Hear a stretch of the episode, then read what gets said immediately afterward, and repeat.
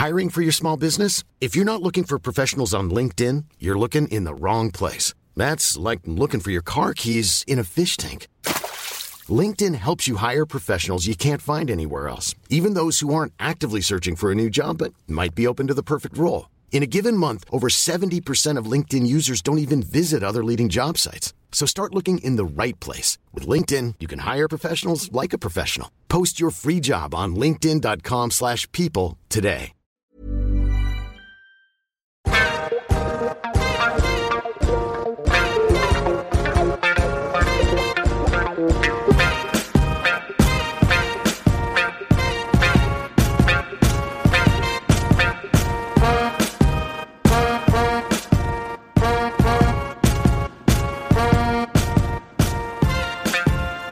Hey, Mim. Hey, Scarlett. Welcome back, guys. You're listening to Style Over Substance. We're just two friends talking about our experiences working inside the fashion industry and also our observations from outside the fashion industry. It's sometimes serious, but it's definitely always a good laugh. Always. We release new episodes every Tuesday. So subscribe on your favorite podcast listening platforms.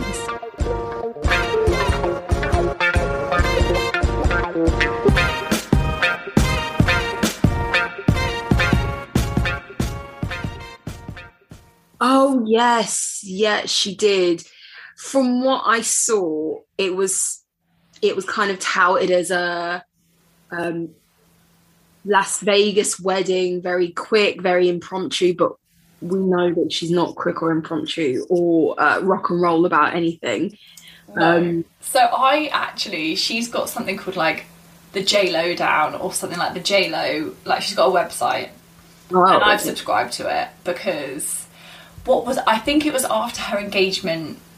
The only place she properly shared details about it was on her website, and I was like, I want the deets. I want to know. Yeah. And so I signed up for it. So I got to see like her description of stuff because then the Daily Mail basically like steals all of that information and shares it. But she was saying, or implying, I should say, that that's the wedding they originally wanted all those years ago. okay. Um. So yeah. Um. But like her her kids were there, his kids were there. Um, can you move your phone away? I've moved mine, but Yeah, I moved my phone. camera keeps coming back. So, Hang on. It's on charge. That's why. oh, I see. I'll just move it a bit further.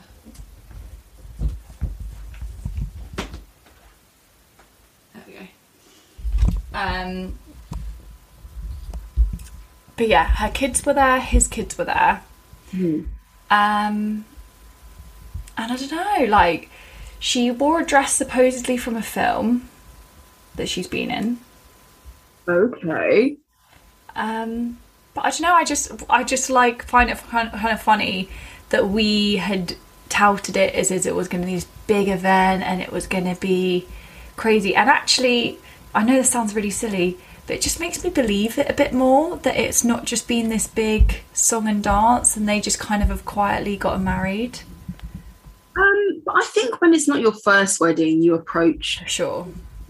I mean, look at Kimberly Kardashian. Her wedding to Kanye was radically different than it was to that other bloke. I can't remember his name. Um, and when I heard it was like a Las Vegas wedding, very very intimate, it made me think of Kourtney Kardashian's wedding Yeah. Are we in the age of um, seemingly impromptu, casual celebrity weddings? Yeah, I actually think there's something really nice about that. I once heard of um, these people that I followed on Inst- on Instagram, um, and they were YouTubers as well. They, I think it was maybe their thirtieth birthday, and they were throwing a joint thirtieth birthday party. Got all their friends and family to come, and they surprised them by getting married. That it was their wedding, so they were already engaged, but Yeah. they surprised everybody that it was their wedding. Yeah, and yeah. I just kind of think there's something actually really nice about taking a bit of like the heat off of a day and it being a bit impromptu. Hundred percent. Yeah, I think we've spoken about. Well, we've had episodes about weddings before, and yeah, I if I was to get married, I would not want uh, a year long run up to this massive preparation of this massive event that's been overhyped with stress and like bridezilla vibes. Oh, I would hate it. I really do like the idea of just like getting getting the wedding day over and done with because really and truly it's not about the wedding day it's about the marriage isn't it um so yeah i i really do like that idea. I'm just surprised that it's j lo for her to wear a dress that she says that she's worn in a film before or other work she's done in the past or something like that. Basically it's a it's a secondhand dress. It's a used dress let's say. For her, of all people, she loves glamour. She, you know, she's not a subtle personality. Um, and a lot of the talk around their relationship is how um, crafted it is in the media. So for her to do something as private as this just shocks me that it's coming from her, really. Mm. Yeah. I don't know. I just think it's I think it's really nice. I think it's really refreshing. Um yeah. I was really shocked though. I was I was really shocked because also like we've talked about they have been touted as promoting their relationship, having a lot of paparazzi follow them around, maybe not by accident. So the idea that this wasn't leaked to anyone, that it all happened in private and we find out on their terms, is quite new for them. Is it? Because everything is on their terms. Well, yeah, I guess, but you know, we see them strolling around in like whenever we want, basically. Um, Yeah. I guess that is all on their terms, essentially, isn't it? Um, but yeah, I mean, how many times has JLo been married now? Uh, I only think one. She, I know she's been engaged Yeah. a lot, but I don't think she's actually been married many times. I would say she's probably been engaged like twice or three times before, but only married once. Am I wrong about No, that? she's engaged to a backing dancer. Yeah. Ben Obviously, Affleck. First Mark time. Anthony she got married Mark to. Anthony, A Rod. Oh yes. Was she engaged to P Diddy? No, I think I so. don't think so. So four engagements made it down the aisle twice. I those really? We could, say, we could say Ben Affleck twice. Yeah. It, well, it is twice. It's five engagements. No, twice. Well, not bad odds. I'm, I I'm mean- with those odds. I mean, getting engaged to five times is no mean feat. You know?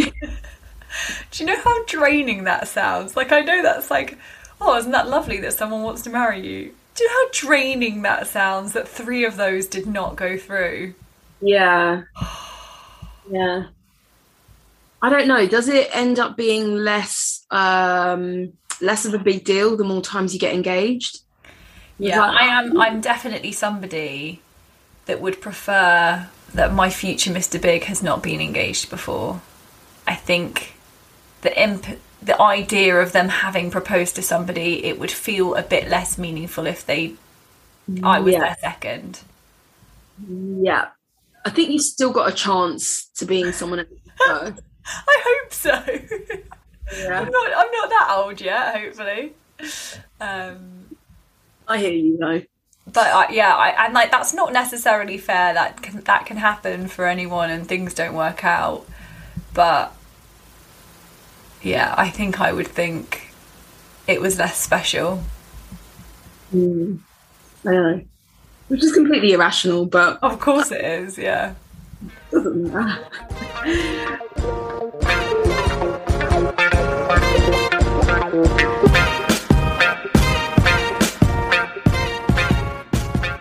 What's your fashion story?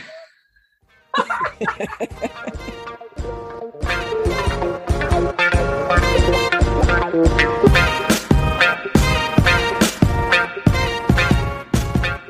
my real fashion story is that Zara have a new muse. Oh, I've just seen this. Miss Kate Moss. Yes. And I think this is huge. I haven't seen this anywhere. Granted, I don't watch telly or anything like that really. I haven't seen it on Instagram anywhere. Zara doesn't like. They don't. I don't think they spend a lot of money in advertising. You know. No, but like this is such a big deal. I guess they just know that people regularly visit their website. Um, but we were also in Zara only the other day. There was no hint at it. They don't even really do window displays. They just Zara just they're like you're going to come here anyway. Um, but yeah, I just think for those of you who might be a bit younger as a listener, it was a big deal back in the sort of 2010s. Kate Moss was had a collection with Topshop and it was huge. It was such a big deal. On par with Naomi, like, and on par with Linda. But those collections were such a big deal for Topshop. They drove so much traffic. Like they were slightly more premium. They sold out. It was such a big deal. So for her to now be have like a thing with Zara, I feel like is, I feel like it's a quite a big deal. No, I mean Kate Moss is undeniably one of the biggest, most famous, most successful models, in you know, in decades. Like she's a massive name. Um, so I don't think it's not big because of her, but I think that Zara, um, they actually, I think they put a lot of money into their editorial shoots for their sites and things. They don't advertise a lot, but just when you go on their website, They're like oven pictures. when a model will just be standing on top of is- hob, no, but like or when like trying to fit in a microwave. there's been some real mishaps with that website but um when they do those kind of uh, beginning of the season new collection spreads they um they are very like design led kind of um creativity led and they've had some really big photographers do their campaigns um and they've got um some pretty big modeling names I say names, I mean like faces, models that I recognize from lots of other campaigns and runways and things like that. Um, and they've been featured on their website um, to be part of a new collection. So I'm not surprised by Zara. You know, Zara is probably the single biggest, minus like Shein, I think they're like the single biggest fast fashion company. They're incredibly well, high street for sure. yeah, the high street definitely. Um, incredibly wealthy, have so much pulling power. Um, as I said, they've had some really big names photographers shoot their campaigns. So yeah, I'm not I'm not massively surprised if I'm honest. I'm not surprised. I just feel like it's a really. I think with the Topshop history, it just feels like a really big deal. And also, I think it just reminds us how big Kate Moss is. She hmm. sort of isn't that active anymore. She kind of tips in and out of things. Every now and then she'll show up. She had a little resurgence because she had a cameo in the in the Depp Heard case. Um, but just that she's still got that gravitas and it's and it's an expensive collection. I don't know. I'm i'm guessing she sort of helped collect like edit that collection. And it's pre it's like a premium price point like things are around a hundred pounds all of that kind of a thing. But i'm just like she's still got it. I think that's what the biggest thing is for me. yeah. Wow, Kate Moss is back. yeah like she's working again. Like she's doing big projects. I mean she was probably always working but she's doing like big projects. She's putting her face out Yeah. there which we haven't seen a lot of her. Um not that she needs to. She can literally retire on a private island for the rest of her life and like not have to be done with any of it can be done with all of us. Um but yeah i think that's the surprising thing that she's back to working and she looks great in the campaign as well. Looks really good yeah, yeah i had to think to myself how much editing did they do on her? Not to say she's not a beautiful woman but i was just like the age yeah. Look like this. Mm. Yeah.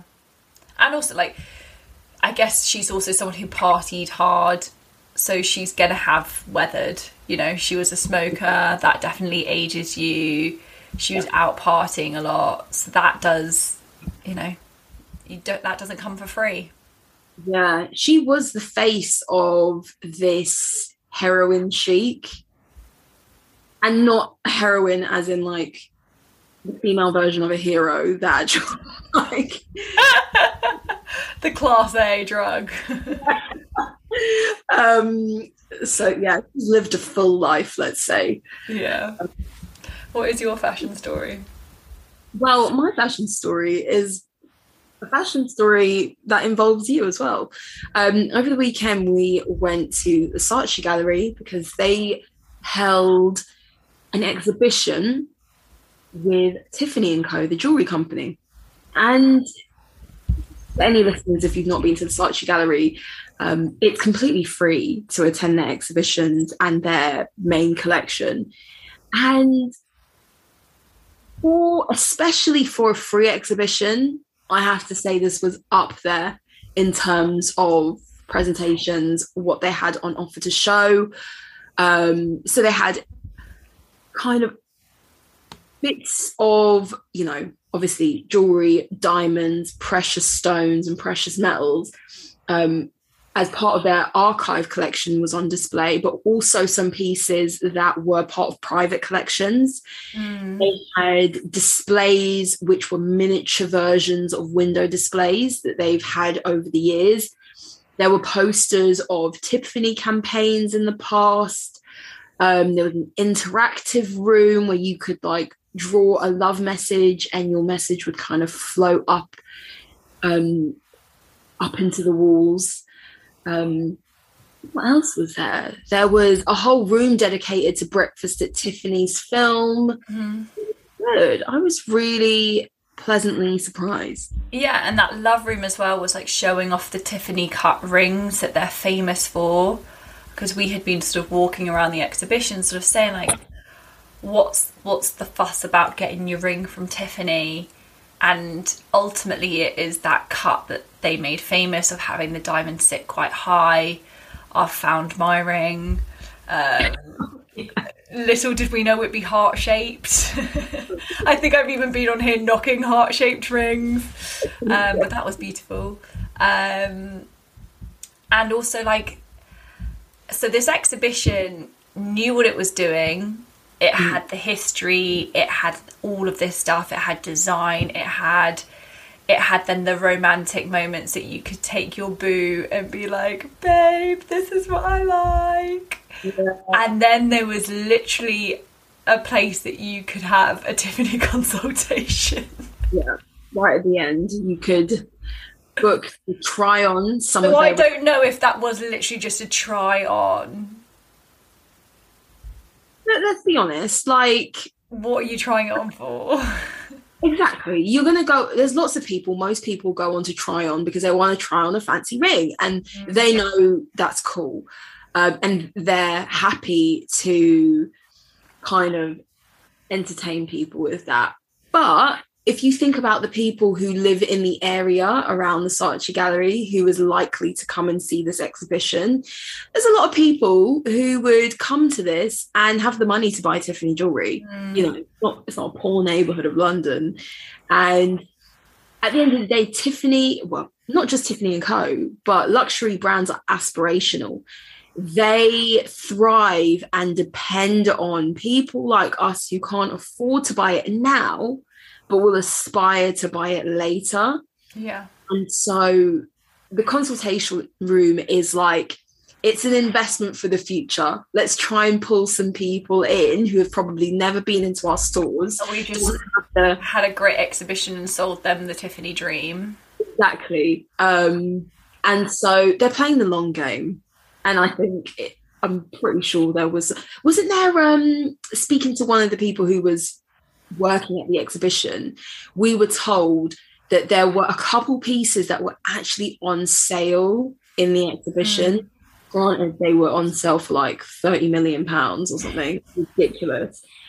But you know, if you were so inclined and you had the money for it and you could ask, like, listen, I really like this, give me a number,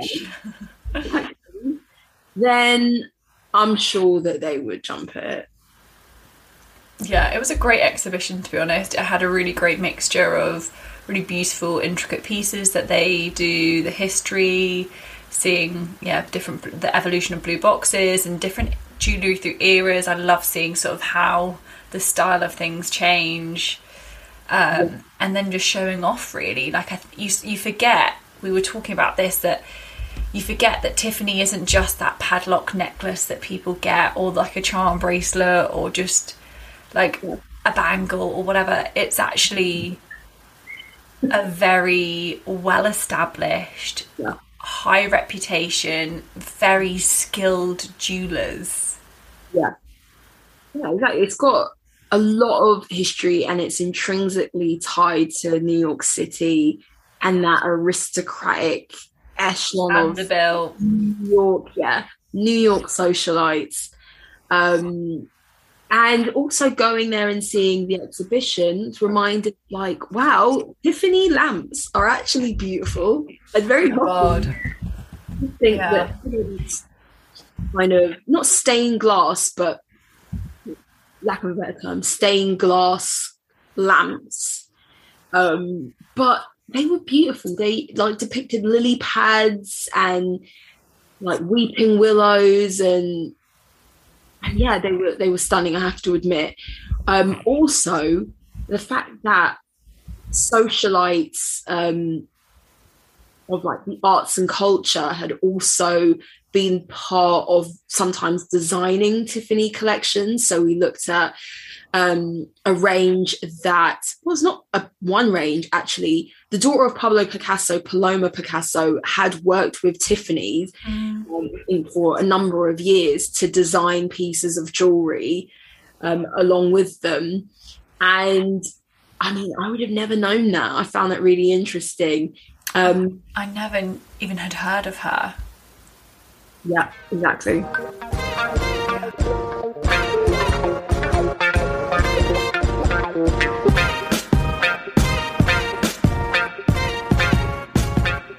We interrupt this broadcast to say go follow us on Instagram. Our handle is at Style Over Substance Pod. There you'll find our weekly fashion topics, all the stuff that we discuss in each episode, and our polls. Or reach out to us at Style Over Substance Podcast at gmail.com for new suggestions of topic discussions or even to share your own fashion stories. We also have a YouTube channel, Style Over Substance Podcast, if you'd rather listen to our episodes over there. Back to the episode.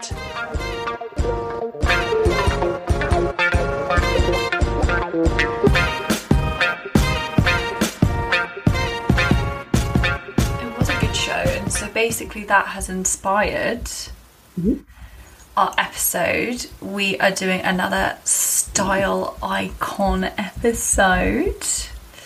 Um, yeah. Yeah. So, obviously, Tiffany. The film that you think of is Breakfast at Tiffany's, iconic 19, 1960s. Yeah, I think it was in 1960 it premiered and the leading lady was Audrey Hepburn. And so we decided we'd do a fashion icon episode about Miss Audrey Hepburn. And I think what's interesting about icons is that very often their their name is known globally. You know, you mention their name and you instantly think of a particular look, a particular style, particular iconography. But often we don't actually know much about them. Mm.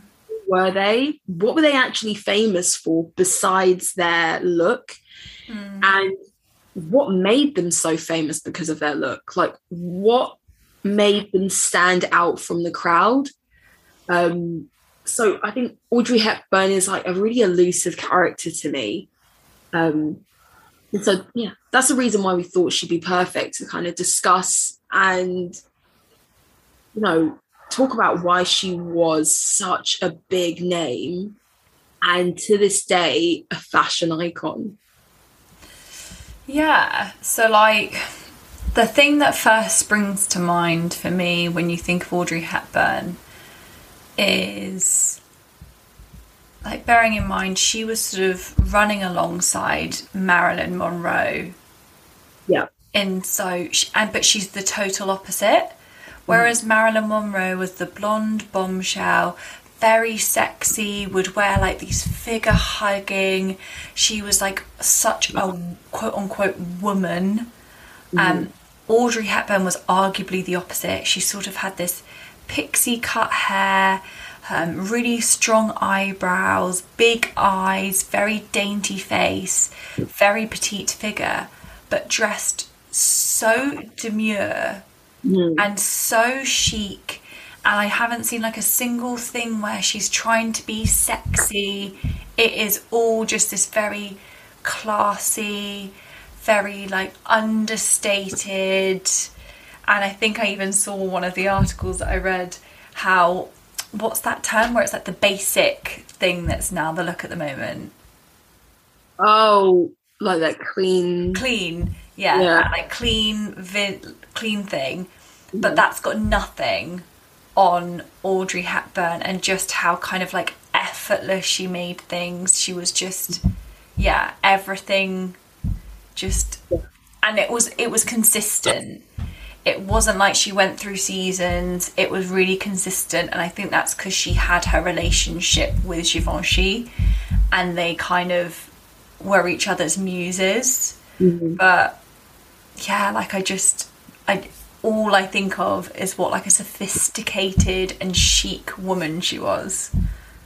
Yeah, definitely. I think she actually said herself, well, she's quoted saying that she preferred dressing casual and when she had to dress up was for film premieres or promotions or you know when she was working and it warranted her dressing up she would but she likes the casual and when you talk about her style you've used words like classic very chic and it's interesting because back in the 50s and the 60s what they deemed as chic would be and classic would have been completely different to what we deem it to be. And it's characters like Audrey Hepburn who were in the spotlight who ushered in a new definition of what we deem to be classic, chic, Parisian, you know. Um, for her era, maybe dressing down, like she basically popularized like wearing black leggings and like Tod's smart shoes, you know. Um, that could have been not very put together. I think in episodes like probably like 50 episodes ago, I think we've spoken about how I think it was when we had an episode with the um with Hood London and we were talking about hats mm-hmm. and how in the 50s and 60s wearing a kind of suit, something that, you know, matched your hat, which matched your jacket, which matched your shoes and your handbag and your skirt. Everything was a really well put together look. It wasn't effortless, you know, it was like you knew what you were going to wear and how it, how you were going to wear it and your jewelry matched and all of that. It was very as I said, put together. So to wear something casual back then may have been a little bit juvenile, may have been a little bit sloppy. Mm-hmm. No, but today we consider that to be classic, chic, effortless. So it's really interesting to see how these terms change meaning. And it's because we have these icons who are in the public eye which popularize it. Yeah, that's so true. And so a lot of I think also back then, I think a star must have had quite a say in what they wore in films. Because I even think of Marilyn, and even if you think in some like it hot or gentlemen's prefer blondes, she's wearing sexy stuff, and so whether or not that dictated her style or vice versa, I would say that Audrey has a really similar thing. I mean, I didn't know that Marilyn Monroe turned down the role of Breakfast at Tiffany's, and so would the black Givenchy dress Mm. that is arguably the most famous little black dress in the world. Would that have been the dress for that film if it hadn't have been Audrey Hepburn? Would it have been sexier? But then that's not the character. Like would it have changed?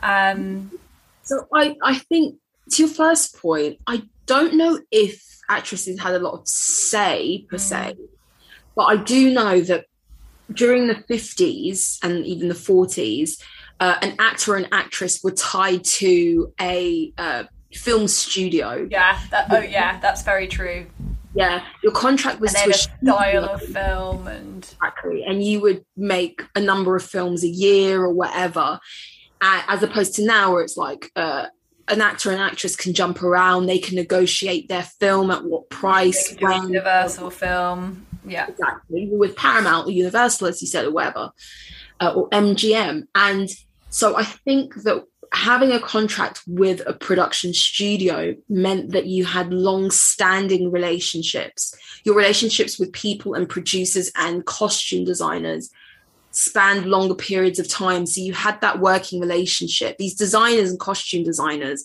were your stylist in a sense. And your the the producer the owners of these film studios had a lot of say in I'm really sorry to bring up Harvey Weinstein, but you know how he kind of brought on these um, new kind of it girl actresses, Mm. and he would say what they would wear down the runway, not the runway, the red carpet, um, and how he wanted them to present themselves while promoting a film. It was very much like that.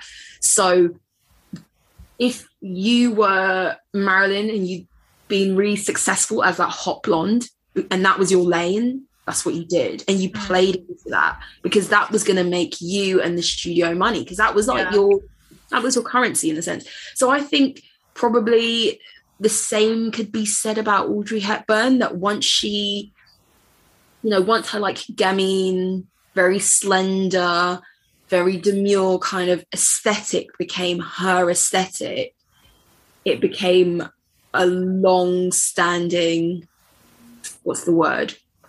Like, that became her like motif. That was her thing. That was her image. And I think also something could be said about nowadays how all these celebs jump from trend to trend to trend, where all these different style clothing. Back then, it was like a very so much more consistent. Fashion Yeah. was so much more consistent than it is today. Yeah, it's a very different time. That's so true. Yeah, and I'd forgotten about sort of the film studios. Um, but yeah, so uh, but a lot of her films, when they talk about Audrey Hepburn, the style icon, her stuff that she wore in her films was also iconic. Like My Fair Lady, there's some incredible looks from that film, and they are sort of yeah just as notorious as her film as her looks outside of film. And I think that that is a big thing. Is that not only kind of you know we talked with J Lo that moment in um, Maid in Manhattan. Yeah. There have been those moments for Audrey in multiple films that she's done, and so mm-hmm. it, that helps then build up your style icon name as well. And mm-hmm. like you said, her sort of effortless chic, off duty look was just so pared back. It would be like a black polo neck and maybe some black cigarette trousers or leggings, and just very mm-hmm. like almost no effort. yeah so the idea of it being really effortless i don't know if that had a lot to do with her upbringing. So if you don't know listeners audrey hepburn was from an aristocratic family. You know she wasn't a poor gal she was born in brussels. Um, her parents were both wealthy people. And she was born in 1929. She only passed in uh, 1993. Um, so being from an aristocratic family, you know, of like this European dynasty, she actually went into ballet. She was a ballet dancer and then she went to perform in the West End. And I don't know if that kind of old money appreciation mm. for style plays into it. I don't know. I'm I'm really like I'm really hazarding a massive guess here. But where you have actress who maybe came from nothing, the glitz, the glamour of Hollywood and the diamonds and all of that might be more appealing. But when you know you're someone from an aristocratic family, grew up in wealth anyway, saw and lived through the war. I think she was in she was taken to the Netherlands during the Second World War. And then you kind of make it to the states and you you have a career there. I think you, your pursuit is not necessarily glamour. Yeah. Maybe that had a i don't know what do you think? I think that's such a good point. I still i think you see it now. I think that there is like more of a, new money approach mm-hmm. to things i think that they seek the things that they couldn't have and they didn't have it so then you do you reach for sparkly but then you see kind of like i mean even think about it might be a bit as well to do with what class is meant to look like but mm. think of the royal family the way yeah. they dress is so i know that's also for like a certain reason but they're not going out there dressing like j lo mm-hmm. showing off their body or wearing all the diamonds under the sun. And it's probably a really poor example, but you do, you know what I mean. That they're actually a kind of like old money tends to sort of yeah, I guess they're not as much in need of the new shiny things and maybe they've yeah been raised around a certain level of sophistication I think even just with showing off her body, I think you kind of that could be the answer behind that. Yeah. Um, yeah. I mean, I've never been aristocratic, but I think that when you are from certain social classes, your standing in society and the way others perceive you is your currency. You know if people think that they don't think highly of you then you're not going to be invited to the best places the best social circles. Like other people's opinion of you and your family really matter. So i think you're less likely to try and like be a bit controversial. Yeah. You know, in the way you dress and whatnot. You're going to play it safe and you want to be on the good graces of people who are around you and will like. She could be a debutante and all of that stuff for all we know. Yeah, exactly. Exactly. Um, but yeah, you know what? Another point I wanted to kind of raise and ask you about. Um, as you you know, described at the beginning of this episode, Audrey Hepburn is known for her pixie cut, her really petite features. She's very slim. She's quite a gentle personality in general. Um, and the actress, for life of me, can't remember her first name, but the lead character in Emily in Paris, Phil oh, Collins. Um, Lily Collins. Lily Collins, that's it. Lily Collins to me, I feel like trying she, to be the modern day version of her. Yeah, she plays off of that Audrey aesthetic and demeanor yeah. completely. Um, what do you think? And do you think it's working? No. Yeah, think it's working? No. Um, I think she's doing that for like a, a few reasons. She's got the same kind of colouring. She's got big eyebrows, and so yeah, dark hair, pale skin, and she's a petite girl. But I don't know. I sort of have a love hate relationship with Lily Collins. Mm. Um, I don't know if I don't really know what her style is. Um, yeah, I just don't really know what her style is. But I also think that's to do with how you said before that style changes so much and i even i even have that that one day i could look a bit like my boyfriend's in a band and i look like i'm going to a rock concert. The next i could look like i'm going to the chelsea flower show and that i've got like a floral i mean maybe not that twee but like you have different moods or there'll be kind of a really off duty look or a really done up look. Um, and so I think that we express ourselves in quite different ways. And so I think there's just probably not the consistency from mm. Lily Collins to pull off um, that so much. But I will say more recently, and even Lily Collins's wedding dress was very covered up. Well, um, I was when you were talking about her, I was thinking of that dress, and one of the most stunning wedding attire. I can't even call it a dress because the veil was really long, wasn't it? Wasn't it a really long veil? I remember. It had a hood. It had a hood. That was it. Which is not something you can do when you've played Snow White. It just makes me feel like she's wearing a film costume. I didn't even think of that. No, I, I thought it was stunning, honestly.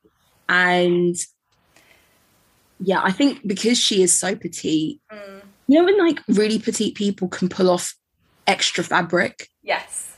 Like and that, i would say that's audrey hepburn. She kind of she could pull off that 60s i mean even the dress that's famous from breakfast at tiffany's. If you're not petite that would actually not be very flattering because it puffs out at the hips like peplum sort of style. Yeah. and sort of a lot of 60s things were quite shift and they were very beanpole yeah, women. being pole to wear them. Mm. Um, so yeah, I find it quite interesting. Um, but yeah, I mean, there's even kind of um, in Taylor Swift's music video "Shake It Off." There's a scene where she wears like a black, a black light knit top or jumper, um, and yeah, black skinny jeans with a red lipstick and everyone just associates that with it being Audrey Hepburn with ballet pumps. Oh, yeah. You yeah. can't help but um, just that's the reference. Mm-hmm. Um, she sort of was the the queen of a flat shoe. Mm. Um, oh, just she's great. She's great. I love Audrey Hepburn. I think we should probably talk about her relationship with Hubert de Givenchy. Mm. So at the exhibition they had said little black dress um, mm-hmm. and the dress was designed for her to wear in the film and then as sort of the placard said but it then featured in the couture show mm-hmm. before the film i think it was like the 59 the 1959 sh- like couture show and then the film came out the next year Mm-hmm. So that got shown on the runway and then it featured in the film, but still all the while had been designed for it. And that's huge. So I read that basically she crossed paths with him shortly after she did the film. Is it called Funny? Funny. No, Funny Faces. Funny Faces, I think it is. Um. Yeah. Yeah, and so yeah, I think it is called Funny Faces. So I think they crossed paths around that time and then sort of decided to try and like work together. And then I think she shortly had done kind of um oh, I'm trying to think of the films. She'd done I think maybe My Fair Lady by that point and Roman Holiday. So she'd yeah. already had like these famous films come out and so I think that that added to her allure as well of for Hubert to kind of work with her. Um, yeah. And kind of from that point onwards, I think they did a lot of collaborating. I think he, I'm pretty sure he designed her dress for the premiere. He designed her wedding dress, and I think she wore his dress to the Oscars. And it just became this long history. And I think she was even on the cover of Vogue shortly after that, wearing Givenchy and mm. it just kind of became this real relationship. Yeah. Yeah at the beginning um going back to the beginning of their relationship um Givenchy had been tasked with being the costume designer for as you um it was the film it was actually her second film Sabrina. Ah yeah. And she was although she you know been in big films um this was her second on-screen film and so she was still fairly new to the world of hollywood. And Givenchy was at the time a young couturier. I can't pronounce it but he was new um, to establishing his couture line. And so yeah that's the beginning of their um, working relationship. But yeah, as you say, he went on to design other things with her for different occasions. And I think it's so interesting. I think it's a reminder of how,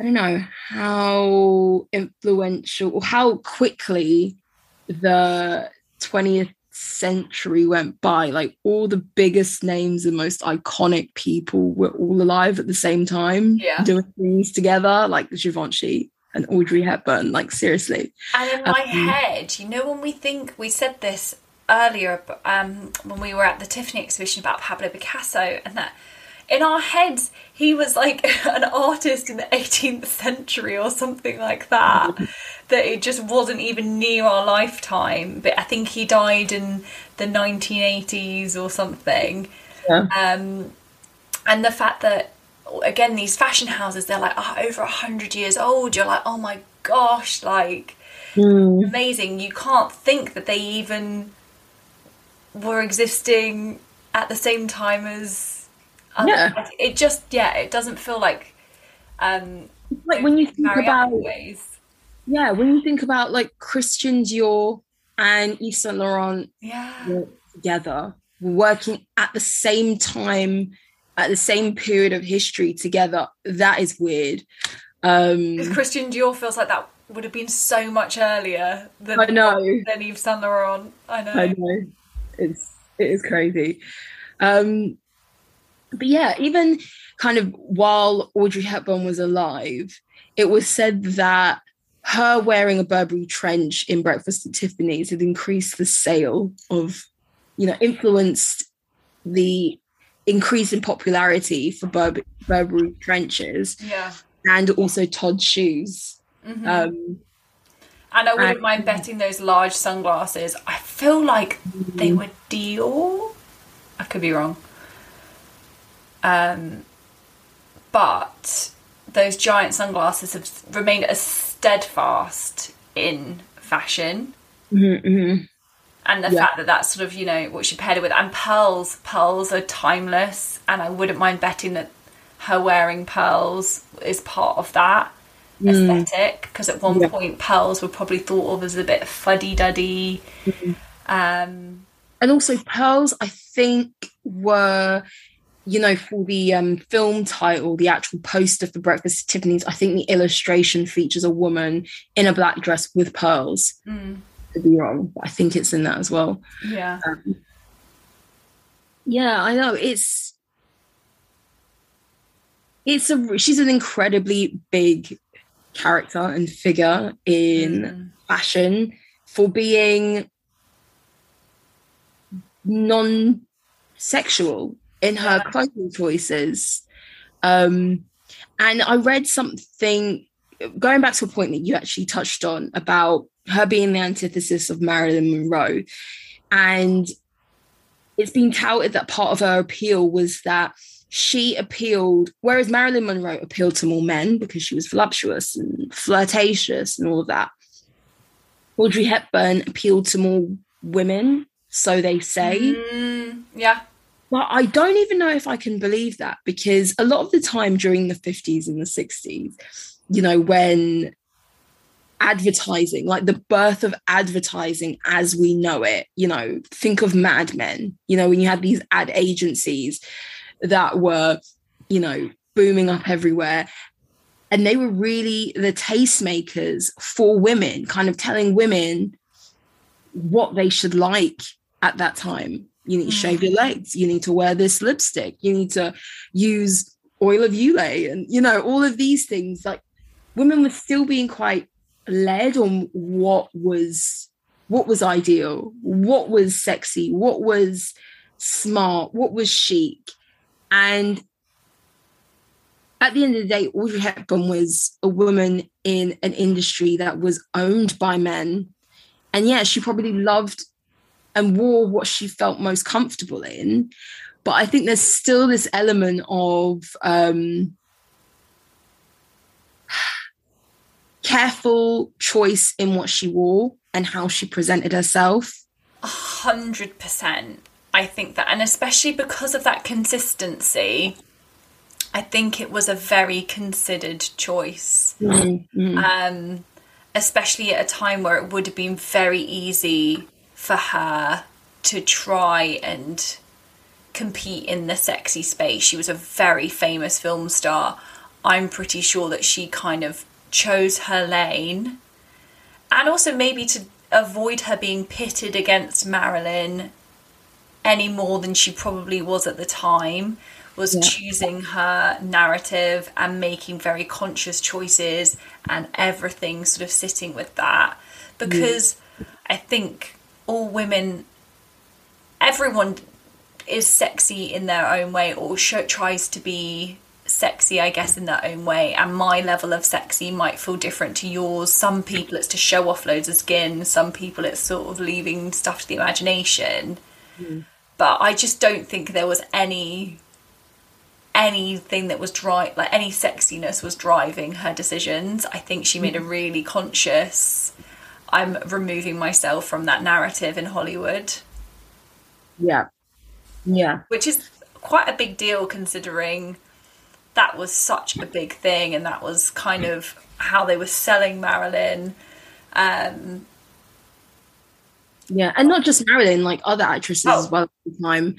Um, yeah. What is it like in Notting Hill? They there's like oh you know they say that the word for actress is the same as f- prostitute. There's sort of, I think that in old in a language it's the same the same word. Well, get your money how you can is what I say. we don't judge you over here. Uh, a girl's gotta get oh, a girl's gotta get a paycheck. yeah, exactly um, yeah. So, do you think, kind of one of my last questions to you, do you think there's anyone now besides Lily Collins who kind of parallels the Audrey aesthetic? I think I think she's the kind of person that not many people try and touch it. Mm. Um, I feel like at one point do you know the model Erin O'Connor? Yeah. I feel like she sort of had a bit of a vibe of.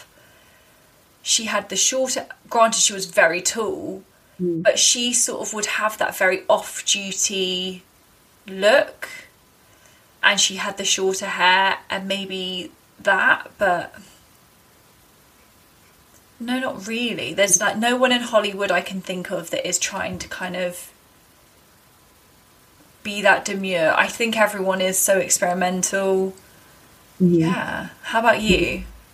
Yeah, I agree with you. I couldn't think of a, an actress or a celebrity besides Lily Collin um, who has tried to play that lane. Um, I do remember growing up that there were models that were, you know, put in a position of you're going to be the gamine one, yeah. you're going to be the boyish one, you're going to be the one with the pixie cut, and you know, like Chanel. Mm. If you have a pixie cut and you have a little face, Chanel's going to snap you up. You're going to be in their show because that is their like, that's their muse in a sense. Um, but outside of kind of particular fashion houses, I don't think it's an aesthetic that we gravitate towards anymore. Mm. Um, we are full time. Yeah, yeah, definitely not. Um, I think now we are very much into the colors, the textures, the long nails, the gaudy jewelry, and it's not a slight on any of that because I like all of that. Um, but yeah, we're just in a different. We're very much more into a bit of a collection, a hodgepodge of things. Mm. And I think in a in a time that we live in, it's very much we're getting it from all directions like you need to buy new things you need mm. to buy into new trends you need to buy buy buy different things and there's only so many like black loafers you, a girl can buy at once. Do you know what I mean? Like there's only so many Burberry trenches or black leggings that you need to buy into. Mm. So I think the culture of fashion and styling and clothing now is so fast paced and so ever changing because they want us to spend money. Whereas Audrey kind of embodies a certain period of time where you know that old school sort of thinking like you buy this and you wear it mm. forever and that's your look. It's your uniform. That's your uniform. Yeah that's it. Yeah. Can you think of anyone who is as deemed as timeless as audrey but now just generally um I would, for me, yeah. I would say maybe it's men. Oh, really? Mm. Like who? I don't know. I'm probably men of a similar era, like the Cary Grant kind of. Oh, thing. like a Sean Connery. Yeah, I, I think I think that's what it remi- she reminds me of. Her style is very consistent, like a man. You have a nice suit, you have mm. like your thing is maybe double breasted, maybe it's not, maybe it's the waistcoat. She just mm. kind of had her uniform and stuck with it for such just the duration of her her fame. Mm. Mm-hmm, what were you gonna say for sort of classic or? Um, oh, my brain's gone dead, but I think that well, Jackie Onassis is held up. Oh, you know, sure. she's up there. Yeah. She's up there. Um, of course, Diana Spencer. Yeah. You know, she is, and Diana's aesthetic has has been big in the past couple years. Yeah. You know, bike shorts and and chunky white trainers and a blazer, uh, you know, a sports a university sports jumper or something. It's been really popular in recent years. Um iconic status. Who else? Um, I think those are the ones that pop up in my head. Mm-hmm. I was actually looking at um, an article online, and it was about like the, you know, the most iconic dresses of um, the 20th century and 21st century, and they'd actually put Michelle Obama post presidency. And I thought very much in vein of like Jackie Onassis, where it's like you leave the White House and you can start dressing how you want. Yeah.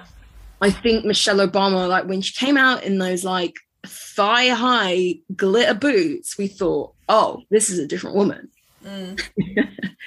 um, so I think I say all that to say that like time will tell. You know, yeah. I think the people that we see in the spotlight now, we need to see them in 50 years' time. Yeah. And how it's aged. Yeah, exactly. Yeah.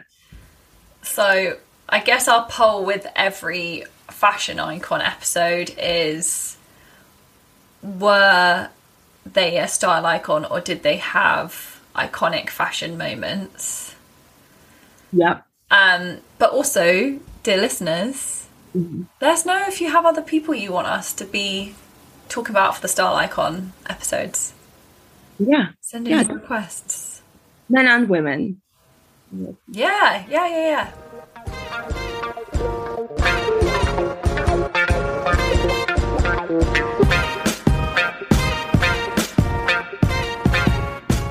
Well, thanks again for tuning in to another episode of Style Over Substance, guys. Don't forget to check out our Instagram or Spotify to respond to this week's poll. Bye. Bye.